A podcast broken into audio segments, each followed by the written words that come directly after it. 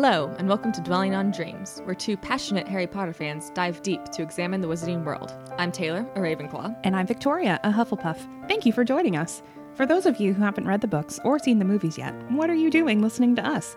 Please go and do that now, because if you stick around, you can expect spoilers ahead. Today on Dwelling on Dreams, we are celebrating two birthdays. First of all, Sybil Trelawney, who is our favorite ridiculous professor.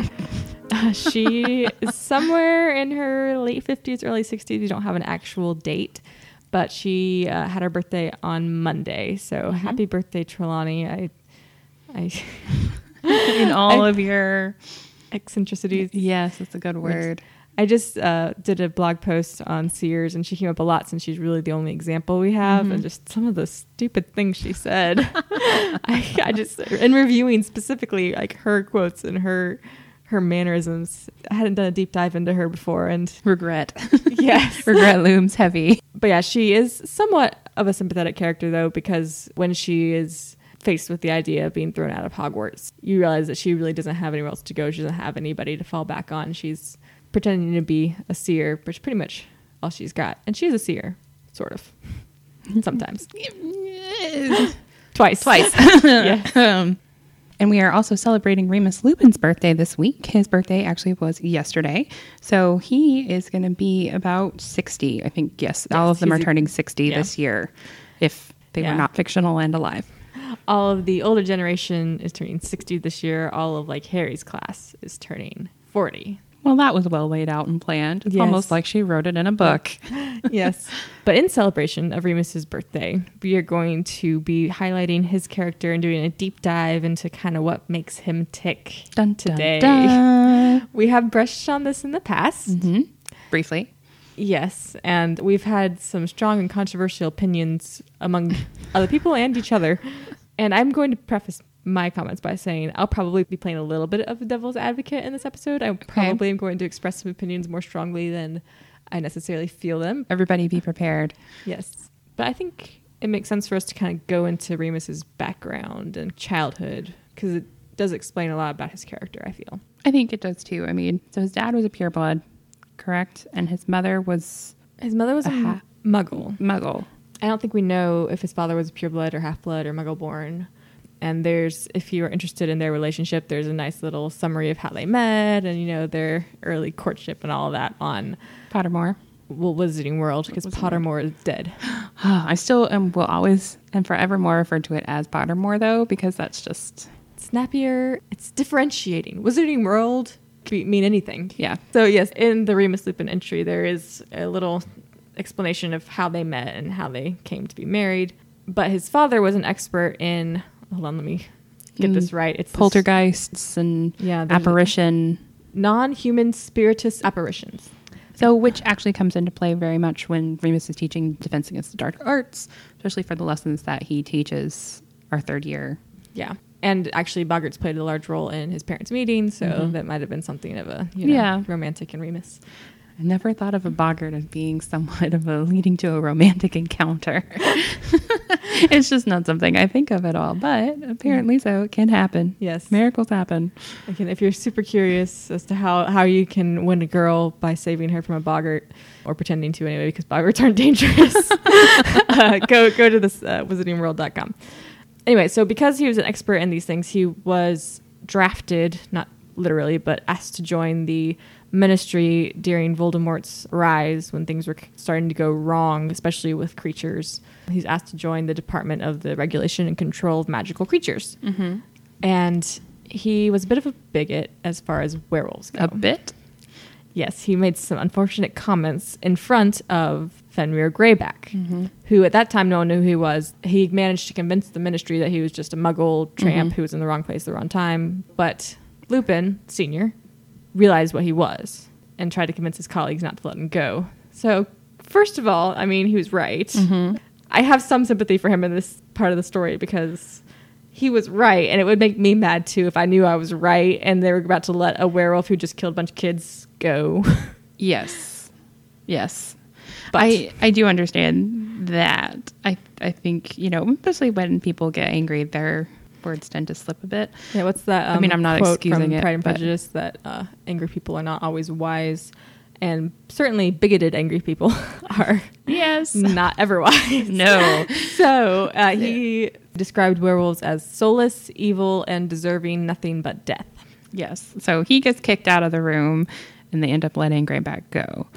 Yes, so those were idiots, by the way. Yes. who- extreme. the full moon was literally the next night. They could have just held him for a night to verify or not verify what Yeah. their colleague I mean, said. yes, I do understand that would be extremely frustrating. As someone who has like gone and gotten dictionaries to prove my point before, when people are laughing at me, like I, I get it, but you don't say things like that about a whole group. You don't generalize like that about a whole group of people. Right. So, Um, and he did come to regret it.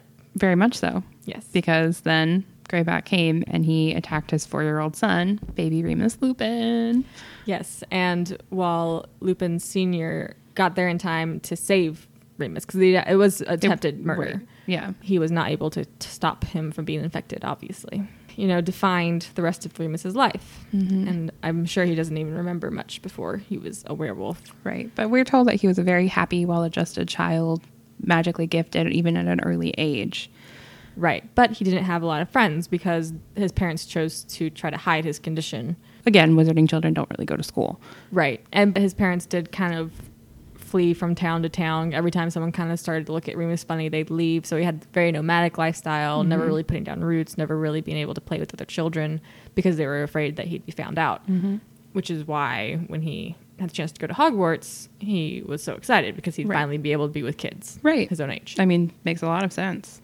Yeah. And, you know, Dumbledore assured his parents, you know, they made special ar- arrangements and allowances for Remus to go to school with the Shrieking Shack and putting him away from everybody else on those nights. And you know, it probably explains a lot of why he was willing to go along with his friends when he knew it was a terrible idea when they mm-hmm. decided to, to leave because he had spent his entire life stifled and being kind of shunted away because of this disease. So when he, mm-hmm. they had this idea, again, he knew it was a bad idea. You mean when they became animagus? Yes. Okay. Yes. I was thinking more with the bullying. No, no, because no, no. Remus, I mean, from all that we really kind of have insight back into, he was definitely one of the more pragmatic, level headed ones of the group, but he definitely was not the one to speak up and to tell them that they were doing something that was wrong if he had issues with it. he was desperate for approval and that friendship.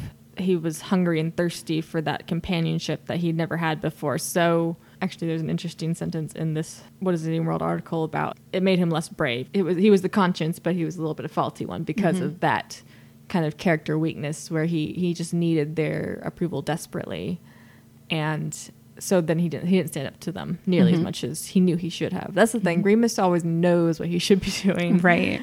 Okay, I shouldn't say always because there's sometimes I think he genuinely thinks he's making the right call, but really he's just being Remus. We'll get into that in a minute. We'll Yes, get in that in a minute. We're doing Let's- backstory right now, Taylor. Right, that's right. Okay, backstory. sorry. So during Hogwarts, he gets sorted into Gryffindor with James Potter, Sirius Black, Peter Pettigrew. Right. He is really befriends James and Sirius and kind of starts to kind of depend on them for Right. friendship. And like we then- talked last week, Peter's there. Right. Apparently, according again guys, read this article if you're curious about Remus because it gives a lot of good information.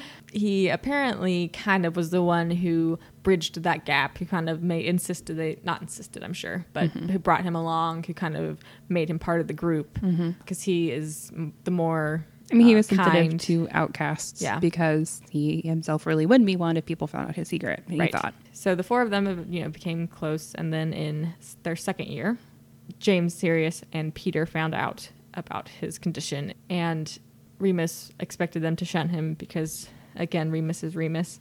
But this is he's young and it's more justifiable. I feel like at this stage of his life that he is very insecure, very you know expecting the other shoe to drop all the time.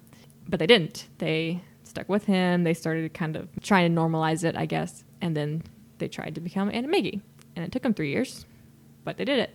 But they did it, which I mean is is a feat in and of itself, and it, it's a long, complicated, hard process. So Actually, my blog post from last week kind of goes into some of that. So if you're interested in the process and kind of what can go wrong, what needs to happen for it to go right, check it out. And then they convinced Remus, again, who knew that this was a bad idea but wanted to do it anyway, mm-hmm. to let them accompany him on the full moon mm-hmm. and leave the Shrieking Shack. And somehow managed to do all of this without Dumbledore knowing. Dumbledore seems to know everything that goes on at his school, and we don't know if that's because he's just keeping such a close watch on Harry, and therefore most other students actually fly under his radar. But it seems to he's Dumbledore himself thinks it's an incredible feat that they became Animagi and then managed to like sneak under his nose out every full moon without him ever realizing it. I mean, they were the Marauders, the original Fred, George Weasley, and Golden Trio combined, practically. But Remus is definitely like the bookish, quiet-ish one of Mm-hmm. the group. We don't really see much like quote quote redemption or anything for the Marauders in their school years until like maybe the very end when James and Lily are getting together. You know, But even then, no one really seems apologetic about it. no. when Harry confronts Remus and Sirius about how they re- behaved, they seem to still think it's kind of like a oh fond memories, good laughs. They- Yeah, nothing wrong with what we did. We did what we did, and it was justified. yeah, even even if they don't say it's justified, it's they. That's their attitude. Yeah, it's just kind of like they, you know, yeah, probably we shouldn't have done it, but boys will be boys. And Snape gave as good as he got, which is probably somewhat true. Mm-hmm. Still four on one. And, then- and then he's talking about when James started dating Lily, he just kind of started hiding it better, which is not great. Yeah. So the- Yay. we don't know much about the Marauders between when they graduated and when D Day happened. So it's possible, and I would assume probably true, that they did grow up some. They were fighting a war at that point. James got married, he had a kid. Presumably, I mean, we know that Remus he was on assignment for a lot. He was gone yeah. for a lot of it. He was gone. I'm don't. I, this isn't a thing, but I'm just going to, to own it. He was gone on D Day. He was in the North, Yeah. and when he found out about James and Sirius and Pettigrew and Lily and Harry and all of them, when everything went so terribly wrong, he wasn't there. Mm-hmm. And again, we don't know much about what he was doing, or we knew he's he was doing on an assignment for Dumbledore. Yeah, I mean, to me, it's kind of telling that they didn't really consider him for secret keeper. Well, it's explicitly stated that they suspected him as the Right. Right. Like they, That's what I think due to the fact that he was either enemy so distant or he was with the enemy in some kind of way so much. And we're not really 100% sure, like we said, what exactly his assignment was. But yeah, they definitely suspected him way more than Peter or Yeah. anybody else about being the mole. Yeah, and I think part of that this goes back a little bit to the last episode, but I think part of their trust in Peter was underestimating and overlooking him. Mm-hmm. It wasn't so much that a positive, oh, Peter's great. It was a Peter's always Peter can't do it. What do Peter can't do it. Peter just kind of accepting and and expecting and taking for granted that he'd always be on their side because he's Peter and Mm-hmm. they're them. So after the world falls apart for Mm. Remus, which is devastating, obviously, Yeah. that's he was desperate for approval he was desperate for friendship and then he lost all of them all at once I mean, that was completely traumatic for him. yeah That was his family. That was everybody. right And they're all gone. his father's still alive though and it explicitly states in this wizarding world article that he stays away from him t- to keep him safe. And this is really i think where his self-loathing and mopiness if you will starts to kind of take over remus. Because there's no reason he couldn't have lived with his dad. It's no, not Yeah, this, the war this was over. that his dad actually was like really happy. I think a lot of times I see where people are like, "Oh no, his dad was a bigot to his son and didn't want to see him." Well, I mean, this is coming from J.K. he loves says that yeah, his father loves him and was always happy to see him. And Remus was the one that didn't want to endanger his father and thought he would be a burden. and that's really again these tendencies lasted the rest of his life honestly mm-hmm. and th- his friends in the order which he had them and i'm sure that they were good people but they kind of once the war was over went back to their own lives they mm-hmm. weren't no reason really to get together anymore and Remus was not nearly as close with any of them as he had been with others, so he didn't really build those relationships out enough to survive the war. Right. And he was living, I mean, he was living hand to mouth. He was living, again, back to that nomadic kind of roots. That was what he knew for the real Yeah. world, and that's what he went back to. And he, like it says, it, he took jobs that were far below his level of ability because he knew he'd have to leave them. Right. Because he would get sick and people would start to question, and just, you know, easy jobs that he could pack up and go really quickly. So I'm sure that didn't leave him much money for traveling. Yeah, but here's where I really start having a problem with Lupin. The Marauders, including Remus, were inventive. they, were larger than life. But in my mind, actually, honestly, that's more James and Sirius. I know, but it wasn't just James and Sirius. It wasn't like Remus was none of those things. He had. Oh, I think he was very fit- inventive, but I don't think he was very out there and wow and woo and hey, we're the ones laughing, we're the ones pulling all the prank. I, th- I see him thinking up things in the background and But that's that's, that's what I'm saying though. He could he could have figured out a better solution for himself if he'd wanted to. If he had He'd any sort to. of motivation. But I think honestly, he was probably, I mean, because at the time, you know, for years he thought Sirius was the one that betrayed them all. I think it just knocked him back so much. But then he stayed there for like 12 years. Yeah. It's kind of yes, I would expect him to grieve and to take time to. to he'd been betrayed by his friends. His other friends were dead, but I I can't pity a man who willingly just kind of accepts a lesser lot in life, a terrible lot in life. Mm-hmm. When he, I know he could have done better. I know he could have figured out something. Even yes, he had he was a werewolf, and that would have put up barriers. But there are ways around it, and he could have figured out ways around it if he'd wanted to. And he, this is my word of the day, guys. Ready? Oh, no. He became, I believe, shortly after their deaths, entirely anhedonic.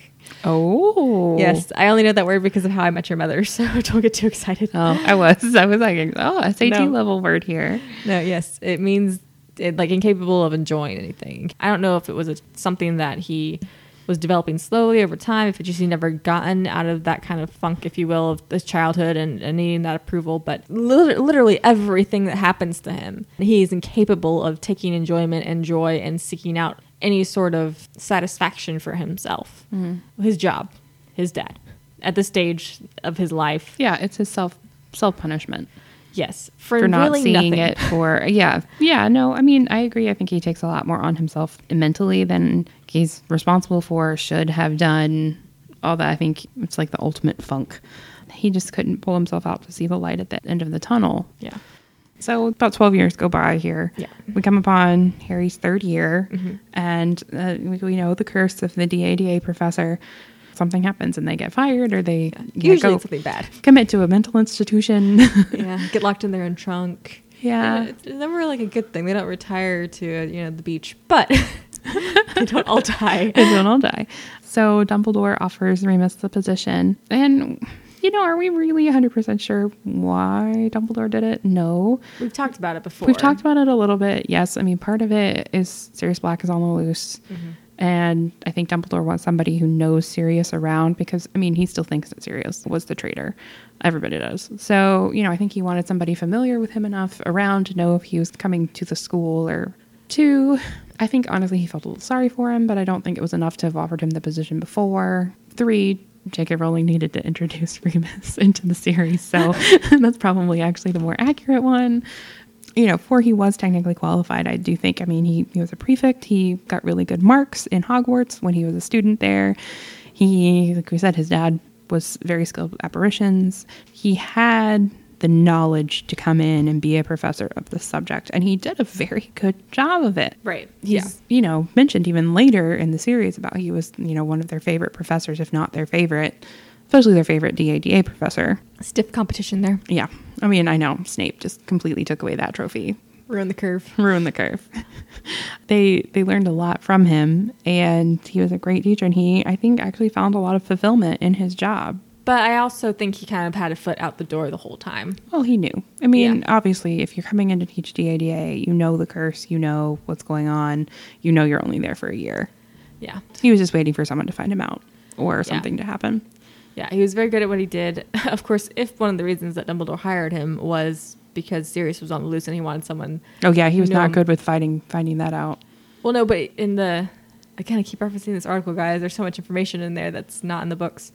She specifically says that Remus kind of suspected what was going on and that Sirius Right. was using his animagus, but that he was just, again, a- Desperate to be liked. Yeah, his desperate need for approval. Even from somebody he thought had murdered his friends. He just couldn't turn him in, and that relationship that he Well- had with Sirius as a boy superseded. I mean, I think he, he wanted to know. He wanted the questions. He wanted to be able to look at Sirius. I mean, like, why, you know, try to get an honest answer out of him before, like, he was killed or, you know, they took him away or anything. He wanted to have that moment. Or I think, honestly, he wanted to be the one to catch him. But he never sought it out, or at least he never seemed No, we don't to ever see him. out. And I think he wanted to sit back and see what was going to happen for ill or for better. Yeah, I think this is another extension of his. He's a little bit messed up. Sirius, he thinks, betrayed James and Lily to their death. He killed Peter Pettigrew and 13 other people. And I don't know, I, I think he just has a very specific weakness of character when it comes to the Marauders. And in this case, of course, Sirius. And whether or not he specifically wanted to find him and confront him, I don't know. It doesn't seem like that's something he was working towards, mm-hmm. especially when he took the map from Harry during Prisoner of Azkaban when he discovers that Harry has the Marauders map and he basically accuses Harry, which is not a good color on him, by the way. This is not a great great moment for Remus either. He basically accuses Harry of spitting on his parents' sacrifice, which is not okay hmm. to say to an orphan who is acting like a 13 year old boy. Mm-hmm. Whenever I think about that, it seems a little out of character to me for Remus to mm-hmm. say mm-hmm. that he, he's guilting Harry with his parents' deaths. But he does. That's probably says more about how he regards their deaths than how Harry should. Typically, the adult interactions in Harry Potter reveal more about the adults than they do about the children. Oh, yeah. Oh, yeah. Surprise. Yes. And many times you're supposed to be paying attention because they're the bad guy. Yeah, right. not in this case. I mean, but I think it's an important lesson to show that, I mean, the good guys aren't perfect. Yeah. They're very flawed. Yeah, and she definitely uses the Marauders to showcase that. Mm-hmm. Somewhat Dumbledore too, especially in the last book, but not so much during his life, which is a little bit of a whiplash for everybody. Suddenly we're doubting Yes. Dumbledore after he's dead. It's very true. He was this paragon, and then all of a sudden, boom. And we only get one book to really wrap our minds around this. Yeah, but now we have five movies to wrap our minds around it. Oh, yes. He then confiscated the Marauders map from Harry after laying on the guild trip. And he then started looking at it. We don't really know why, but we do know that he started kind of monitoring things. And it might have been, like you said, to seek out Sirius. But until that night that Sirius attacks Ron and they all go to the Shrieking Shack, he doesn't seem to actually go to Sirius. And presumably, Sirius was on the map at least once or twice if Remus was, you know, starting to monitor. Right, but he didn't it. really do anything until he saw Peter Pettigrew. Right. He'd already started doubting by this point because Harry had told him that Peter Pettigrew was on the map, so he's mm-hmm. probably looking more for Pettigrew than Sirius. Yeah. But he doesn't seem to be a man of intense action. Not that that's a bad thing necessarily. I mean, I'm not saying that everybody should leap into situations, but he seems much more Methodical. and methodical and then a little bit reactionary when he did finally go after Sirius and Pettigrew. I mean, I think Remus is going to sit back and make his plan, or at least sketch he out a never plan. actually follows through on plans. He Yeah, I- eventually gets reactionary. It just always boggles me that he actually is in Gryffindor. I'm sorry. To me, he's so much more of a Ravenclaw. he will eventually get to the brave part, but it, just, it, it Yeah, takes him a bit to get there. And you know, you think about Gryffindor's brave is one of the first things, and foolhardy a bit too. They tend to rush into things, you know, he does Ron. get, again, foolhardy eventually. But a lot of these things where, you know, you're expecting more of a Gryffindor sensibility of rushing in and figuring it out intuition wise, he's definitely going to sit back and he's going to kind of let all the pieces kind of come together a little bit and then he's going to come in. I feel like a lot of what you're attributing to him right now is just indecisiveness. Like I, I attribute a lot of his hanging back and waiting and seeing what happens. And yes, I think he does all those things, but I think it's more out of uncertainty than out of like a hmm. calculating plan Yeah, maybe. based on how I read his character. I will say that another Gryffindor trait is chivalry, which we don't see a lot of in him either. Nope. Not bold. He's See, that's why I'm saying I never really understood why he's a Gryffindor other than the story narrative. because he wouldn't have been friends with them if he was in Ravenclaw. Well, yes, that's why. yes. and I understand people can be in a house and not conform to the typical traits. Yes, I understand this. I'm just saying, mm, would he really not have made a better fit somewhere else? Of course, that's true of Pettigrew too. Well, that's yes. He's- it's true of a lot of characters. Yeah, but we might have an episode about that later. That would that would actually Yeah. be really fun. Okay, back to his storyline. So he leaves Hogwarts, kind of goes, seems to go back to his lifestyle beforehand. Nothing really seems significant seems to happen. Except until, that the war ramps up like a year later. Yes, when he rejoins the Order of the Phoenix. And that's actually where we're going to leave off for today. We had so much to talk about when it comes to Remus that we had to split it into two parts. So our next episode coming out will be part two of our evaluation of Remus Lupin. And that's all for today. Thanks for joining us. Be sure to visit dwellingondreamspodcast.com to subscribe to the show. We'd also love to hear from you on social media. And if you like what we're doing, you can show your support with a review or on our Patreon page. Thanks again for listening. Be sure to stay tuned for our next episode, out in two weeks, to hear more from a Ravenclaw and Hufflepuff, dwelling on dreams.